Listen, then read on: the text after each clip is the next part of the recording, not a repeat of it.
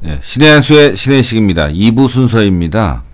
국회법 논란이 심상치 않습니다. 헌법에 위배된다는 말이 많은데요. 이런 부분에 대해서 미디어워치, 미디어워치 변희재 대표와 함께 2부 순서 진행해 보겠습니다.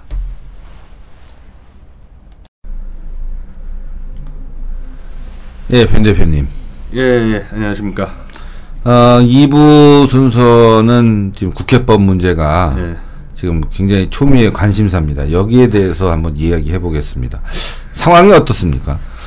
어제 어, 야당이 의총을 거쳐서 네. 그 뭐 정부의 뭐 뭐 시행령이 뭐 국회법에 뭐 어긋날 때는 뭐 즉각 뭐 처리하고 이런 부분들을 정부에 요구한다를 요청한다로 문구 하나 바꿨죠. 그렇죠. 예, 문구 하나 바꿔서 정의아 의장과 유승민 원내대표가 같이 합의해서 청와대로 어제 이송을 했습니다. 뭐 강제성을 줄였다. 그럼 강제성이 있었단 얘기네요. 한마디로. 원래 지금 청와대가 이 국회에 요청한 거는 문구를 바꿔달라고 요청한 적이 없고 네. 강제성이 있는 거냐 없는 거냐 그러니까. 그거를 확답해 달라 그랬는데 강제성을 줄였다라고 얘기를 해버리는 통에 음. 결국 강제성이 있었다는 고 이제 자인을 하게 된, 된 셈이죠. 그러니까요. 그리고 국회의장도 그렇고 유승민 대표도 어제 상황에서 이거는 강제성이 없다라고 확답을 안 했어요. 음. 그럼 당장 걸리는데 6월 달에 이 세월호법 시행령에서 조사 1과장을 민간인으로 하겠다라고 시행령을 바꾸겠다는 겁니다. 이제 네. 교육을 통해서. 그럼 그 시행령 개정안이 정부로 제출됐을 때 정부가 강제에 따라서 이거를 그냥 무조건 받아야 되는 건지 음. 안 받아도 되는 건지 아무도 모릅니다. 아, 아무도 몰라요. 그러니까요. 그럼 법, 법이라는 게 강제성이 있는지 없는지 애매한 건 말이 안 되죠. 어, 강제성이 있던지 없던지 그래야지 강제성을 줄였다. 음. 이거는 쉽게 얘기하면은 너 박근혜 네가 힘 있으면 한번 거, 거절해 보고 음. 너 힘이 힘 없으면 따라야 된다. 뭐 이, 이렇게밖에 해석이 안 되는 겁니다. 지금 황교안 장관 임명 동의권도 국회에 있는데 아직 얘기도 없어요. 이것들. 어, 오늘 이제 인준 표결하는 것을 합의가 안 됐습니다. 예, 합의가 안 돼서 내일 다시 얘기한다는데 문제는 이것도 정의화 의장이 키를 갖고 있습니다. 아. 이거를 상정을 하려 이- 임명 동의안 표결을 붙이려면은 정의화 의장이 올려야 되는데 정의화 의장은 계속 여야 합의해라 음. 이렇게 나오고 있기 때문에 문제는 18일 날 대정부 질의가 시작되는데 총리가 임명이 돼야지만 황교안 총리가 나와서 대정부 질의에 답을 할 수가 있습니다.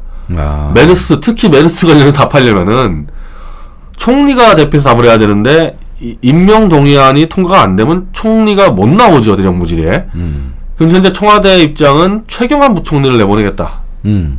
그러면 대정부 질의에 황교안 총리가 못 서는 겁니다. 아. 그 이, 이거 가지고 지금 정의아 의장이 얘기하는 거 보면은 계속 시간을 끌려는 것 같아요. 인준 동의안 시간을 끌어서 대정부 질의까지 그냥 넘어가고 음. 뭐 다음 주로 넘겨버리면은 이게 지금 청와대 국무회의가 23일로 잡혀 있는데 네. 대통령이 이 국회법 거부권을 행사한다는 거면 23일 국무회의 때 결정해서 거부권을 행사할 텐데 이때까지도 황교안 총리 임명 동의안 표결에 안 들어가는 수가 있어요. 참 이 국회법 관련해서는 자신들이 하고 싶은 방향에서 즉각 즉각 뭔가 대안을 내놓고 또 협의체도 만들어 가는데 지금 정작 중요한 메르스 사태 관련해서 컨트롤 타워가 될 수 있는 총리 임명 동의안을 이렇게 미루고 있다는 거 국민의 마음을 아는 건지 모르는 건지 참 답답합니다.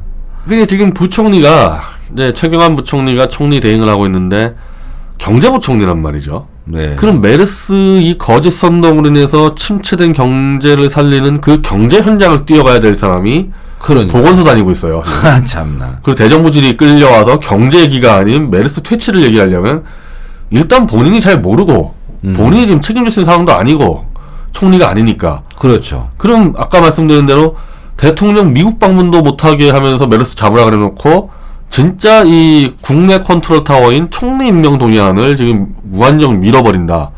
결국 메르스를 잡을 의지가 없는 거죠 국회에서는. 맞습니다. 그리고 시간을 끌어서 어떻게 해서라도 대통령이 거부권을 행사할 때까지 총리 임명 동의안을 밀어서 협박을 하는 거예요. 아, 아. 만약에 너 국회 거- 법을 거부권 행사해 버리면은 총리 임명 동의안 표결 안 할 수도 있고 음. 이제 더 심각한 상황은 대통령이 거부권 행사한 뒤에 총리 임명 동의안 올려버리면 여당의 반발을 끌어내서 총리 임명 동의안이 부결되는 수가 있습니다. 음. 어, 지금 새누당이 160명인데 총리 임명 동의안에 필요한 과반은 149명. 예. 즉 이론적으로 11명 이탈하면은 표결 붙여도 총리 임명 동의안이 부결되는 거거든요. 근데 지금 상황에서 대통령이 거부권을 행사하겠다는 의사를 표명하면 11표 이탈할 가능성 높죠. 아. 어, 그 사실 청와대도 이거를 지금 고민하고 있다는 걸로 알고 있습니다.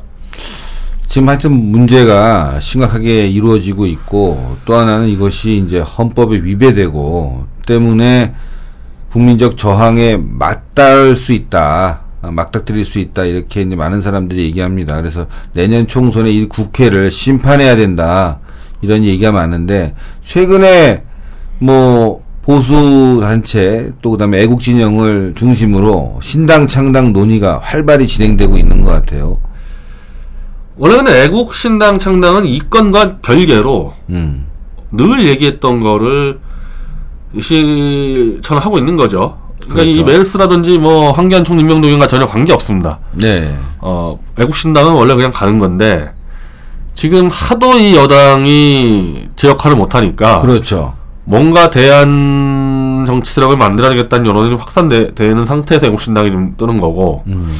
이게 그렇게 맞물려 갈지는 모르겠어요. 애국신당이라는 거 원래 자체가 음. 이 여당이 잘하든 잘못하든 원래 가는 걸로 돼 있었기 때문에 음.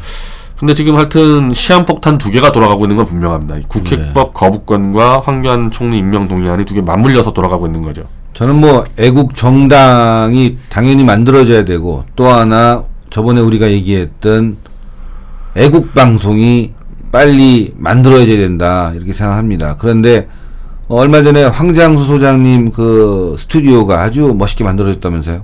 예, 그 영상이 공개됐는데 예. 예, 잘 만들었더라고요. 아 예. 그렇군요. 네. 신의 한 수보다 낫습니까? 거기는 그래도 영상용으로 만들었기 때문에 아, 우리가 좀 예. 거기 크죠, 훨씬 크고 아, 이 종편에 나오는 그 큰 탁자 있지 않습니까? 네. 예, 그것도 갖다 놓은 것 같고 오 예. 대단한데요. 스폰 좀 받은 것 같아요. 어디서 받았을까? 아 근데 뭐 자신이 이제 돈을 내서 했겠죠. 그런 부분에 있어서 애국 방송을 해야 되겠고 그런 차원에서 우리가 이제 움직이고 있는데 제가 말이죠. 한번 애국 진영에 이 많은 사람들이 지금 사라졌다. 그래서 한번 제가 그 명단을 한번 뽑아본 게 있어요. 얼마나 많은 애국 진영의 방송인들이 사라졌는지 한번 봤더니만 어 정말 엄청나더라고요. 한번 제가 읽어드리볼까요? 네, 한번 읽어보십시오. 뭐 저도 있고요. 정미용 씨, 장원재 씨, 변희재 씨, 김성욱 씨, 이동욱 씨, 박성현 씨, 차기환 씨, 정선상 씨, 진성호 씨, 황장수 씨, 김필재 씨, 그 다음에 최근에는 배진영 기자 아시죠? 언론조선 아, 이분까지 아, 사라졌나 갑자기? 예. 아 배진영 기자도 사라졌구나. 예. 그 이외에도 많은 탈북자 평론가들이 사라졌고 또 몇몇 분들도 뭐 아 저분 참 괜찮은데 한 부분들도 이분들도 많이 사라졌어요. 그래갖고 저희가 방송을 만들게 되면 상당히 큰 인기를 얻지 않을까. 제가 한번 시중에서 몇몇 분들을 만나갖고 얘기를 했더니만 어우 당연히 그거 본다. 우리 틀어서 보겠다. 이런 분들이 대다수예요. 꼭 만들어야 되겠습니다. 변희 대표가 뭐 짧게 2부에서 국회법 관련 얘기를 하셨는데 앞으로 상황이 어떻게 전개될지에 대해서도 예상과 또 그다음에 대응 방안이 있다면 말씀해 주시죠.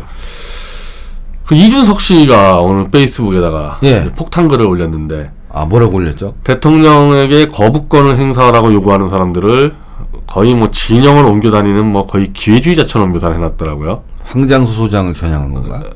뭐 여, 아니 그러니까 뭐 보니까 여러? 그러니까 뭐 전체적으로 좀 보수 진영을 MB 진영에 있었다가 뭐 옮겨 탄 정도로 지금 얘기를 하는 것 같아요. 음. 제가 자세히 못 봤는데. 자기가 어떻게 알아 그거를? 그러니까 이제 쉽게 얘기하면은 김무성 유승민 쪽에서 이른바 대통령이 거부권을 행사 못하게 언론 플레이가 들어가고 여론 플레이가 들어가고 있는 거죠. 네. 거부권 행사하는 순간에 이제 판 깨진다. 뭐 거의 음. 협, 협박 수준으로 가고 있고 그걸 통해서 총리 임명 동향까지 붙잡고 있는 거거든요. 음. 근데 사실은 뭐 저는 뭐 새누리당에도 참여한 적이 없고 제가 뭐 무소속, 무소속으로 출마한 사람 아닙니까?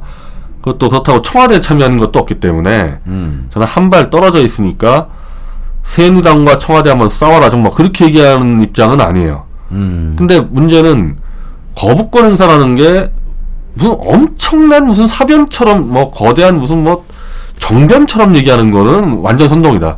그러니까. 거부권 행사는 대통령은 행정부의 수반으로서 이 법을 국회가 준 법을 행정부로서는 도저히 이거는 어, 실행할 수가 없다. 그럼 거부권 행사하는 겁니다. 음. 예를 들면 이명박 정권 말기 때 택시를 아주 특혜를 주는 택시법을 통과시켰어요. 예. 국회에서 이건 도저히 버스나 다른 교통수단에 비해서 택시만 특혜 줄 수 없다. 그래서 이명박 대통령이 거부권 행사했습니다. 행사해가지고 그걸 보완한 다른 법안을 국회가 만들었어요. 예. 그렇게 하면 되는 거지. 무슨 대통령이 그럼 이건 분명히 행정부가 수용할 수 없는데 너 거부권 행사하면 너 죽여버리겠다. 이 협박에 굴해서 정당한 거부권을 행사 못한다. 이 자체가 잘못된 거죠. 맞습니다. 그러면 거부권을 왜 행사하면 안 되냐는 것은 그 법리 가지고 얘기해야 되는 겁니다. 이 국회법이 정당하다. 이건 아무 문제 없다. 이렇게 주장을 해야지. 거부권 행사하면 판 깨진다. 지금 언론도 그렇고 포탈도 그렇고 끊임없이 대통령을 협박하고 있는 거죠. 아, 큰일입니다. 이준석 뭐 씨가 페이스북에 글을 올려갖고 일부 언론사가 그걸 받아서 쓰기도 했는데 한마디로 이것이 정말 대통령을 위하고 성공한 정부를 만들려고 했던 이준석 씨의 초기의 생각이었는지 상당히 의문스럽고 대통령이 할 일이 참 많은데 국회법마저도 강제성을 띠게 된다면은 대한민국이 어디로 갈지 참 걱정이 됩니다. 그리고 이거는 박근혜 대통령과 김무성 유승민의 싸움이 아니에요. 예. 대한민국 행정부와 입법부가 어떤 관계를 맺냐는 훨씬 더 본질적인 문제이기 때문에 아, 그렇죠. 유승민 김무성이 협박한다 해서 나, 안 되는 법을 어, 행정부 수반 입장에서 절대 수용할 수 없는 법을 단지 자신의 정치적 환경 때문에 거부권 행사하지 않는다. 이거 이 자체가 잘못된 거죠. 당연하죠. 그럼 다음 대통령 들어오면은 또 바꾼다는 얘기 아닙니까? 행정부 입장에서. 이 법이라는 거는 100년가의 정도를 염두에 두고 신중히 결정하고 잘못된 법이면 가차없이 폐기시켜야지 단지 그 당시의 정치적 상황 가지고 그렇게 야합을 해서 이건 안 되는 겁니다. 근데 반대로 이제 거부권 행사를 했던 많은 이제 거부권 행사했던 사람이 또 노무현 대통령인데 음, 음, 맞습니다. 그 당시 정권 초기에 측근 비리 관련 어, 청문회법인가 그랬었어요. 네, 국회 청문회. 네, 국청문회법이죠. 그걸 거부했는데 나는 뭐 그런 거는 상관없다 이거야 차라리. 음. 어차피 그때만 해당되는 법이니까. 특별법이니까. 그 상관없다 이거죠 그런 법은. 근데 이건 아니란 말이에요. 이거는 입법부와 행정부가 어떻게 관계 맺냐는 국가 운영의 본질적인 법이기 때문에 김무성이든 유승민이든 이 사람들 머릿속에 제끼고 대통령은 다음 대통령까지 머릿속에 넣고 그렇죠. 한국 행정부와 입법부가 어떻게 갔느냐를 가지고 그것만 가지고 판단해야 되는 거지. 판 깨질 거를 염두에 둔다. 이것도 다 잘못된 얘기입니다. 아. 오직 법만 가지고 얘기해야 되는 거예요. 오늘 편지 대표가 참 중요한 얘기를 했습니다. 미래를 생각한 법을 만들어야지 지금 현재 판을 생각하는 법을 만든다는 거는 즉 자신의 이익만을 위해서 달리고 있다는 것이 아니냐. 국민은 등한시하고 자신의 기득권만 챙기려고 하는 국회 이런 국회 해산되어야 된다는 많은 사람들의 이야기가 있습니다. 지금 국회법 문제 앞으로도 계속 논란이 될 것이고 또 미래에도 부담으로 남겨질 게 분명한 것 같습니다. 뭐 짧게 2부 진행했지만 변희 대표의 이러한 생각들이 많은 사람들이 알아서 정말 우리가 뭉쳐야 되지 않을까. 이제는 나라를 살리는 길에 뭉쳐야 된다. 지금 북한과도 싸워야 되는데 이제 국회와 국민이 대결하게 생겼습니다. 오늘 나와주셔서 너무나 감사드립니다. 예, 안녕히 계십시오. 네.